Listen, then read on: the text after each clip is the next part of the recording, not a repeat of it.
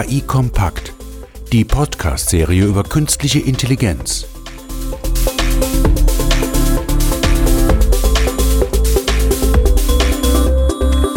Ja, schönen guten Tag, meine Damen und Herren. Herzlich willkommen zur heutigen Ausgabe von KI Kompakt.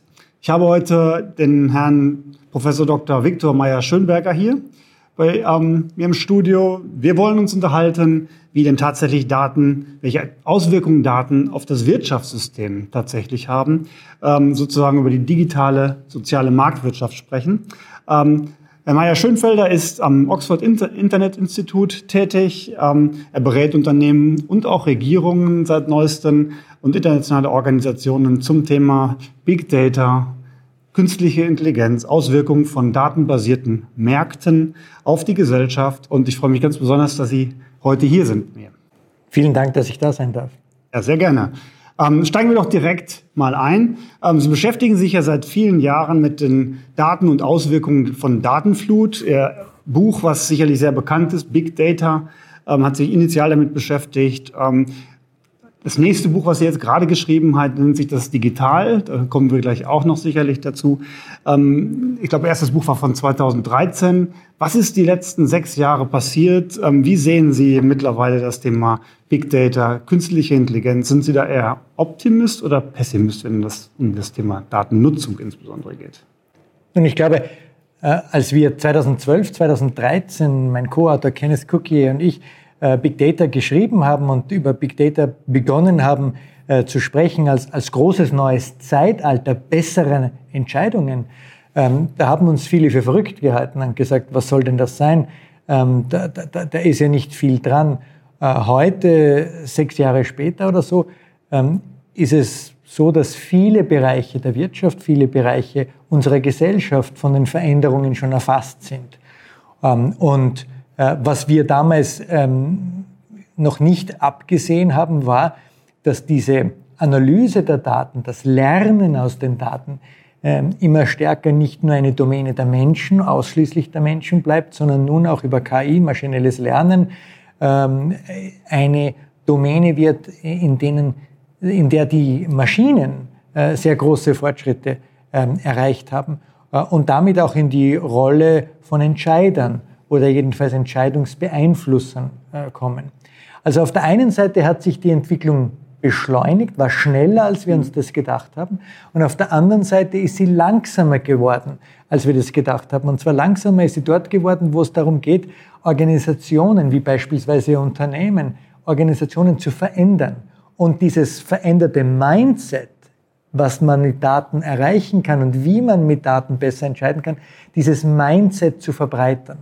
Äh, manche Unternehmen sind ausgesprochen gut darin, aber viele hinken auch noch hinterher. Das hat nichts mit Technik zu tun, das hat nichts ähm, notwendigerweise mit, mit Skills zu tun oder Praxis, sondern mit diesem Mindset. Mhm. Nun ist es ja auch so, Sie sprechen das so ein bisschen an. Ähm, ich habe so das Gefühl, beim Thema Daten ist immer noch sehr viel Aufklärung notwendig. Also wir, wir, wir leben in einer datenbasierten Welt, wir benutzen die als Verbraucher. Trotzdem erzeugt es Ängste, Unsicherheiten und natürlich auch eine technologische Diskussion. Sie sind ja sozusagen auch, ähm, ich sage jetzt mal, ein Ideengeber gewesen für die Datenschutzgrundverordnung, also sprich das Recht, das auch vergessen werden und ähnliches. Hat am Ende aber dazu geführt, ich sage jetzt mal, dass der Schriftführer im Kindergarten wahrscheinlich mehr Arbeit hatte als das Unternehmen. Ähm, wie, wie, sehen, wie, wie sehen Sie das? Wo stehen wir da beim Thema Daten und Aufklärung? Äh, haben, haben, hat die breite Bevölkerung das verstanden? Haben die Unternehmen das verstanden? Ähm, weil das ist ja zu, am Ende des Tages eine, eine, Basis für künstliche Intelligenz und deren Angst, die man da sozusagen hinterher sieht. Ja, ich glaube, dass wir in einer ganz entscheidenden Phase eigentlich fast schon nicht nur unserer gesellschaftlichen Entwicklung, sondern vielleicht schon fast unserer Menschheitsentwicklung sind. Einer entscheidenden Phase, wo es wieder einmal darum geht, Aufklärung, Sachlichkeit, Rationalität neu zu definieren und neu zu leben. Das machen wir ja hier in Europa seit mehreren hundert Jahren und im Übrigen mit hoch äh, erfolgreichen äh, Ergebnissen. Äh, das Faktum, dass wir in Europa dank der Aufklärung immer mehr Entscheidungen auf Evidenz basieren lassen, hat dazu geführt, dass die Lebenserwartung in den letzten 200 Jahren sich nahezu verdreifacht hat.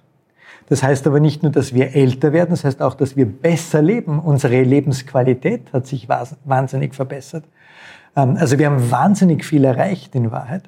Ähm, aber ähm, heute stehen wir wieder vor einer, in einer Zeitenwende, wieder vor der Frage, wie viel Aufklärung wollen wir haben? Wollen wir wirklich verstehen aufgrund der Daten, vielleicht auch wie verletzbar, wie irrational, wie subjektiv wir Menschen manchmal in unseren Entscheidungen sind. Ähm, und ich glaube, da bedürfen wir ein wenig mehr Selbstvertrauen. Äh, ich glaube, wir können auch zu unseren Fehlern als Menschen durchaus stehen und sagen, manchmal ist es auch okay, äh, dumm zu entscheiden. Manchmal ist es auch okay, äh, ineffizient zu entscheiden. Das ist in uns Menschen drinnen. Aber wir sollen uns nicht vormachen, dass das die sachlich richtige Entscheidung ist, sondern dass es einfach eine Entscheidung ist, die wir gerne aus, aus Jux und Tollerei oder aus Freude getroffen haben, aber nicht notwendigerweise ähm, aus dem äh, Kriterium der Effizienz und der besten, äh, der besten Lösung, der besten Antwort auf eine gestellte Frage. Und wenn wir diese, diese Selbstvertrauen haben, diese Fähigkeit haben, auch zu unseren Fehlern zu stehen, dann glaube ich, können wir auch diese Aufklärung 2.0 besser annehmen. Das ist ein ganz interessanter, nochmal anderer Aspekt dahinter. Das ist ähm, sicherlich ermutigend für viele ähm, äh, Hörer hier an der Stelle. Wenn man mal zu Ihrem Buch ähm, das digital kommt, dann ist es ja sicherlich eine Anspielung auf ähm, ein Buch von einem berühmten Kollegen, Karl Marx. Äh, und Sie haben, glaube ich, auch in Vorträgen äh, die Überschrift vom Kapital zum Digital was ich sehr spannend finde. Ähm, äh, und Sie sagen, dass die Bedeutung von Geld und Kapital wird sozusagen durch digitale Technologien abnehmen. Was ist die Grundidee von Ihrem Buch und was ist die Kernmessage? Die, die Grundidee ist ganz einfach. Äh, unsere Wirtschaft wird beherrscht von einer einzigen großen, unglaublich erfolgreichen sozialen Innovation, den Markt. Der Markt hilft uns äh, als Menschen äh, zusammenzuarbeiten, uns zu koordinieren. Und zwar in einer Art und Weise, dass die Entscheidungen, die Koordinierungen dezentral erfolgen. Nicht alle am Markt müssen das gleiche Ziel haben. Und das macht den Markt unglaublich viel mächtiger und, und, und erfolgreicher als andere Organisationsformen, wo alle das gleiche Ziel haben müssen. Denn auf alle auf das gleiche Ziel einzuschwören, ist immer schwierig. deswegen funktioniert der Markt ganz gut, aber der Markt hat auch ein Problem. Ähm, durch dieses dezentrale Entscheiden braucht man viel Information und müssen die Informationen in Entscheidungen umgießen. Und da sind wir Menschen mitunter überfordert. Äh, insbesondere in analogen Zeiten war auch das Informationsvolumen viel zu groß. Und deswegen haben wir uns eine Krücke, einer Krücke bedient. Und das war alles einzudampfen an Informationen im Markt auf den Preis. Und der Friedrich August von Hayek hat den Nobelpreis bekommen, weil er gesagt hat, der Preis ist die Magie des Marktes. Mhm. Die, das ist das Schmiermittel des Marktes. Äh, und Preis wird befördert durch Geld. Preis drückt sich, Geld ist das, das was Preis sich ausdrücken lässt. Und, und deswegen ist Preis und Geld sozusagen konstitutiv entscheidend, das Schmiermittel der traditionellen Märkte. Aber das ist nicht so optimal, weil vielen Informationen, Details verloren geht. Und heute können wir wesentlich mehr Informationen vermitteln und auch verarbeiten, dank der digitalen Transformation. Und das bedeutet, dass der Markt eigentlich zu simplistisch ist, zu vereinfachend. Der preisbasierte Markt. Wir können einen besseren Markt bauen, einen Markt, in dem reiche, vielfältige Daten, die ausgetauscht werden, uns sehr viel besser erlauben, genau ähm, das richtige Angebot zu identifizieren, den, den Match zu finden am Markt. Und dann bedeutet das aber, dass die Daten in Zukunft uns helfen, äh, am Markt das richtige Gegenüber zu finden. Also dann sind die Daten das Schmiermittel des Marktes und nicht mehr Preis und Geld. Und das verändert nicht nur die Märkte, sondern auch die Wirtschaft. Und an der Stelle kommt wahrscheinlich auch künstliche Intelligenz hinein, weil natürlich die Daten jetzt nur die Datengrundlage ist, aber ich muss ja daraus sozusagen Entscheidungen treffen und der Mensch ist ja auch nur begrenzt fähig, viele Daten zu verarbeiten. Ist das die Stelle, wo künstliche Intelligenz reinkommt? Und wenn ja, welche Technologien sehen Sie da, die da insbesondere in den nächsten Jahren eine Rolle spielen werden, um diese Märkte zu gestalten, sage ich jetzt mal. Wir kommen gleich noch aus, ja. auf andere Effekte ja, sicherlich, die da auftreten, aber Wie sehen Sie der KI? Äh, ganz klar, denn ähm, wir haben heute schon Informationsinfrastrukturen, die uns erlauben, viele Informationen auszutauschen, aber wir müssen diese Informationen immer noch in Entscheidungen umgießen. Ähm, und bei allen Filtermöglichkeiten von datenreichen Märkten etc. bleibt immer noch der Mensch der Flaschenhals. Der muss oder die muss die Informationen in die Entscheidung umgießen. Und da hilft uns die KI. Datengetriebenes maschinelles Lernen kann uns Entscheidungsassistenz bieten. Und zwar in einer sachlichen Form, wie wir Menschen sie kognitiv nicht leisten können. Das bedeutet nicht, dass wir manipuliert werden, sondern es bedeutet, dass wir bessere Entscheidungen treffen können. Ähm, das bedeutet aber auch, dass die KI für uns arbeiten muss und nicht für jemanden anderen. Und diese KI hat, ähm, ist ja keine Blackbox jetzt, sondern die hat ja gewisse Elemente, gewisse Technologien, ähm, aber auch gewisse Organisationsformen, Strukturen. Also das heißt, wenn, ähm, wenn Sie mich fragen würden, was wichtig ist in der Zukunft, dann sind es natürlich die Daten, aber auch ähm, Themen wie Datentaxonomien, äh, semantische Strukturen zu entwickeln, um äh, die Daten aufzuhängen, zu organisieren und dann natürlich die Analysetools, um daraus maschinell lernen zu können. Das heißt, all diese Elemente müssen gegeben sein, damit wir datenreiche Märkte tatsächlich realisieren können. Jetzt haben wir aber dann, dann noch den kleinen Nebeneffekt, dass natürlich, je mehr Daten ich habe, desto besser kann ich natürlich Analyse machen und desto besser wären auch meine Empfehlungen oder Entscheidungsassistenten sozusagen am Ende des Tages sein. Jetzt haben wir aber natürlich wiederum tritt dann eine Monopolisierung ein der Märkte. Also wenn ich jetzt, ähm, ist ja auch eines Ihrer Beispiele, Amazon oder Alibaba oder andere Plattformen nehme, dann haben die mittlerweile einfach eine Marktmacht, wiederum ein Monopol, was ja diesen dezentralen Effekt ein bisschen wegnimmt. Das heißt, da ist dann auf einmal eine zentrale Maschine, die mir etwas empfiehlt, die mir vermeintlich eine Entscheidung assistiert, ja, aber sie irgendwie ja auch vorgibt an der Stelle. Und, und je mehr ich die benutze, desto größer wird der Effekt. Also es verstärkt sich ja selber. Sie nennen es, glaube ich, in Ihrem Buch auch Feedback. Genau. Wie kann ich jetzt sozusagen eine digitale soziale Marktwirtschaft oder dezentral datengetriebene Märkte daraus entstehen lassen, sodass es halt eben keine Monopole gibt oder aber keine negativen Effekte eintreten?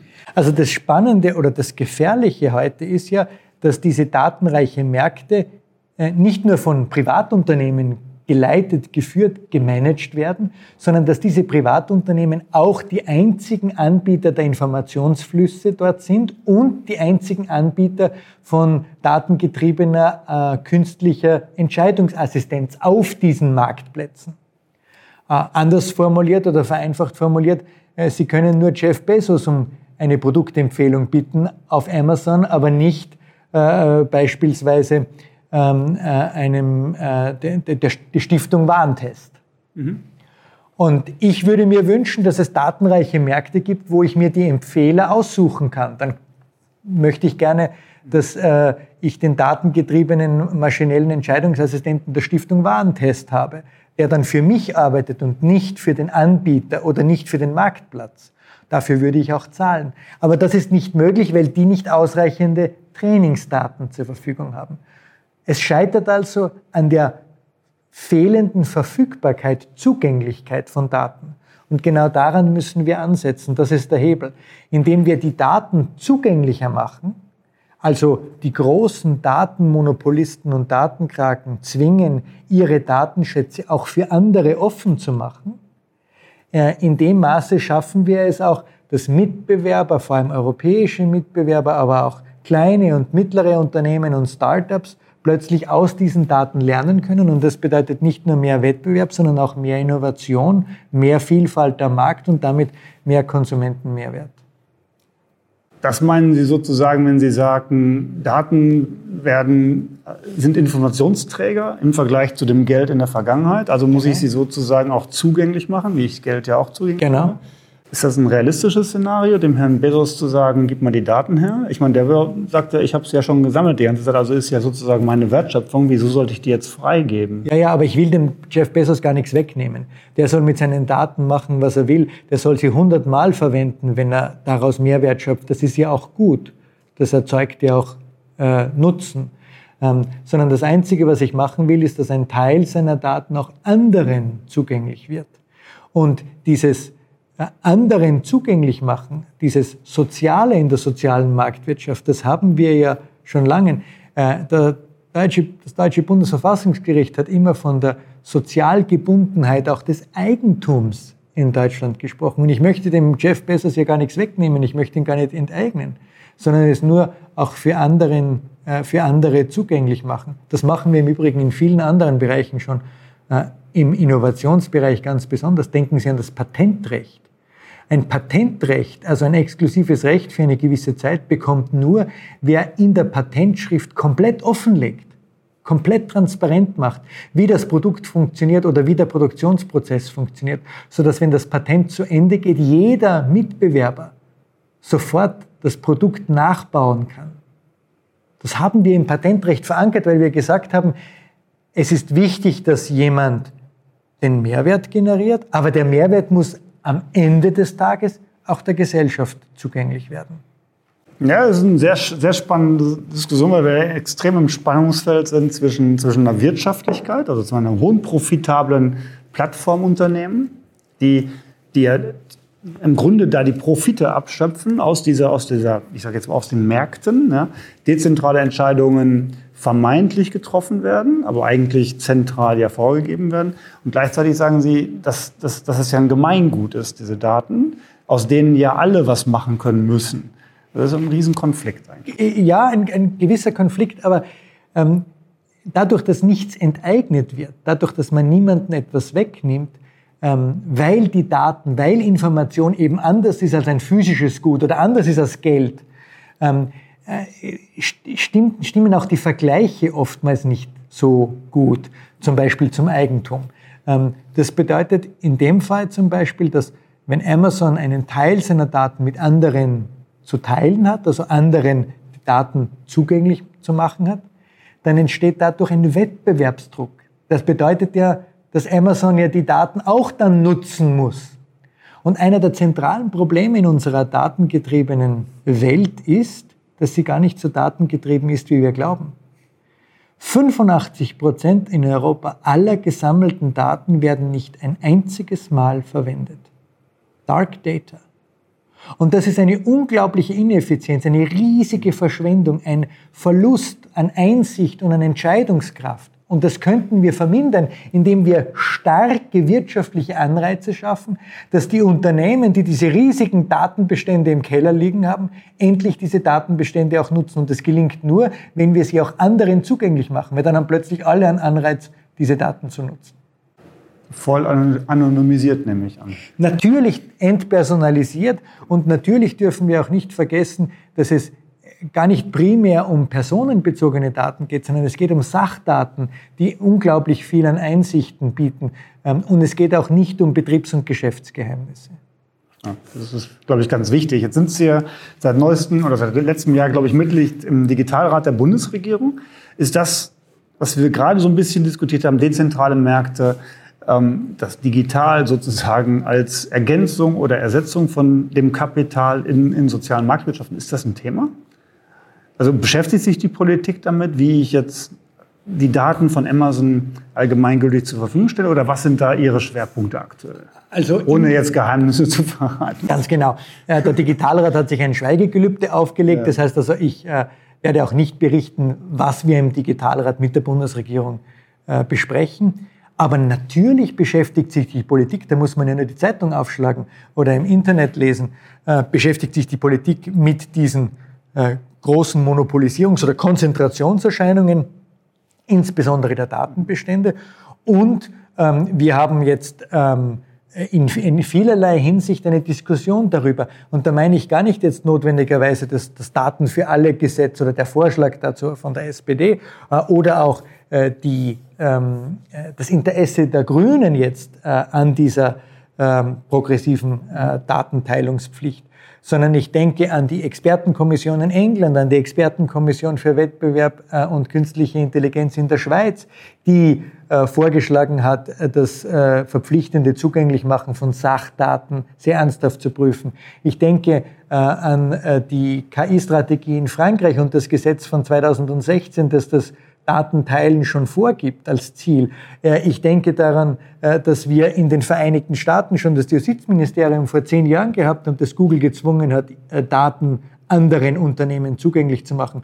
Und das, die nationale Gesundheitsbehörde in den Vereinigten Staaten, ähm, die mit äh, Risikokapitalgebern ein ähm, Projekt gestartet hat, wo äh, Biotechnologie- und Gentechnologieunternehmen Risikokapital bekommen, aber nur, wenn sie im Gegenzug sich verpflichten, ihre Daten anderen zugänglich zu machen. Und da macht es auch überhaupt keine Überraschung, dass die äh, EU-Kommissarin Vestager ähm, sich in diese Richtung ebenfalls schon geäußert hat.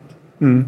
Wie, wie, wie, sehen Sie das Thema, wenn, also jetzt gehe ich mal von Verfügbarkeit von Daten aus und, und entsprechend, die Technologien entwickeln sich ja brutal schnell weiter, Machine Learning, künstliche Intelligenz, wir hatten das schon angerissen.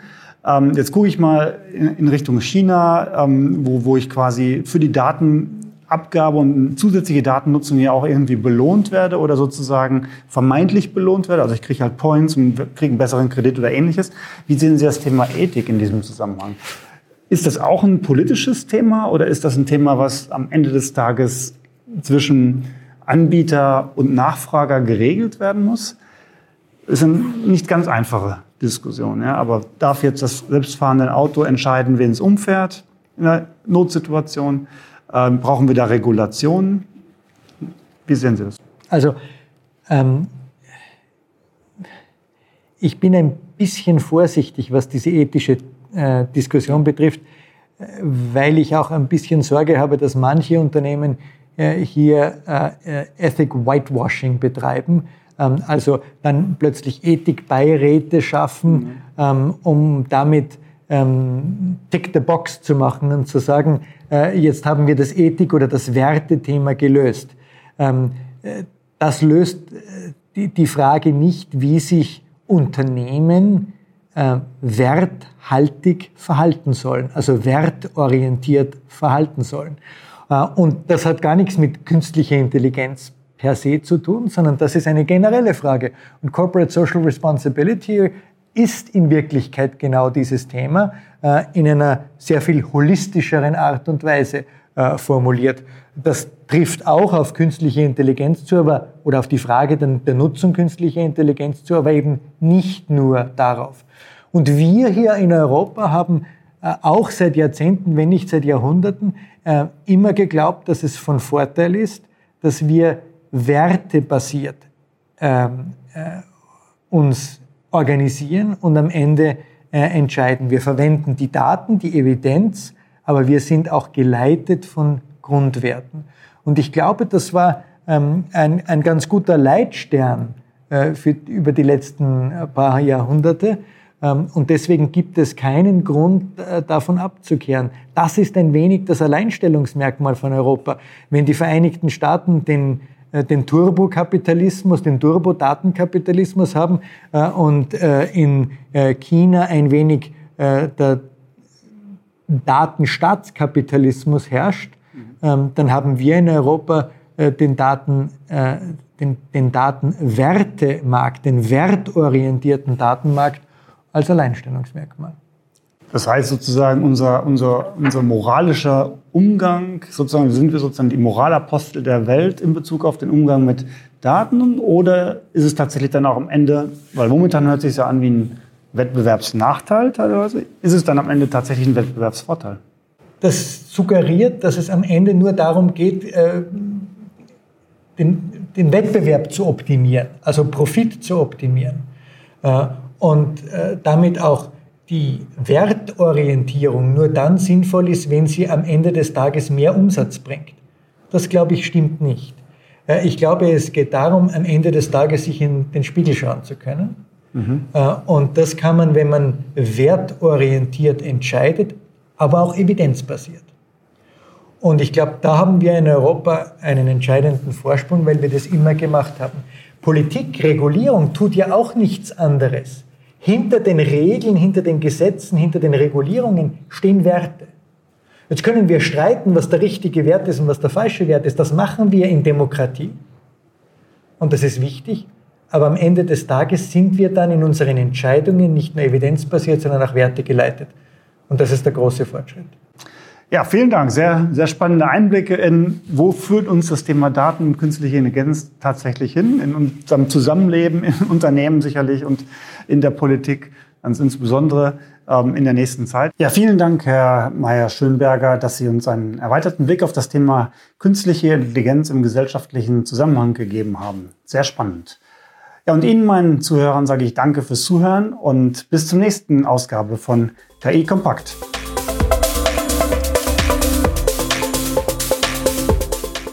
Weitere Informationen zu künstlicher Intelligenz finden Sie im Web unter www.sas.de-ki-kompakt-podcast.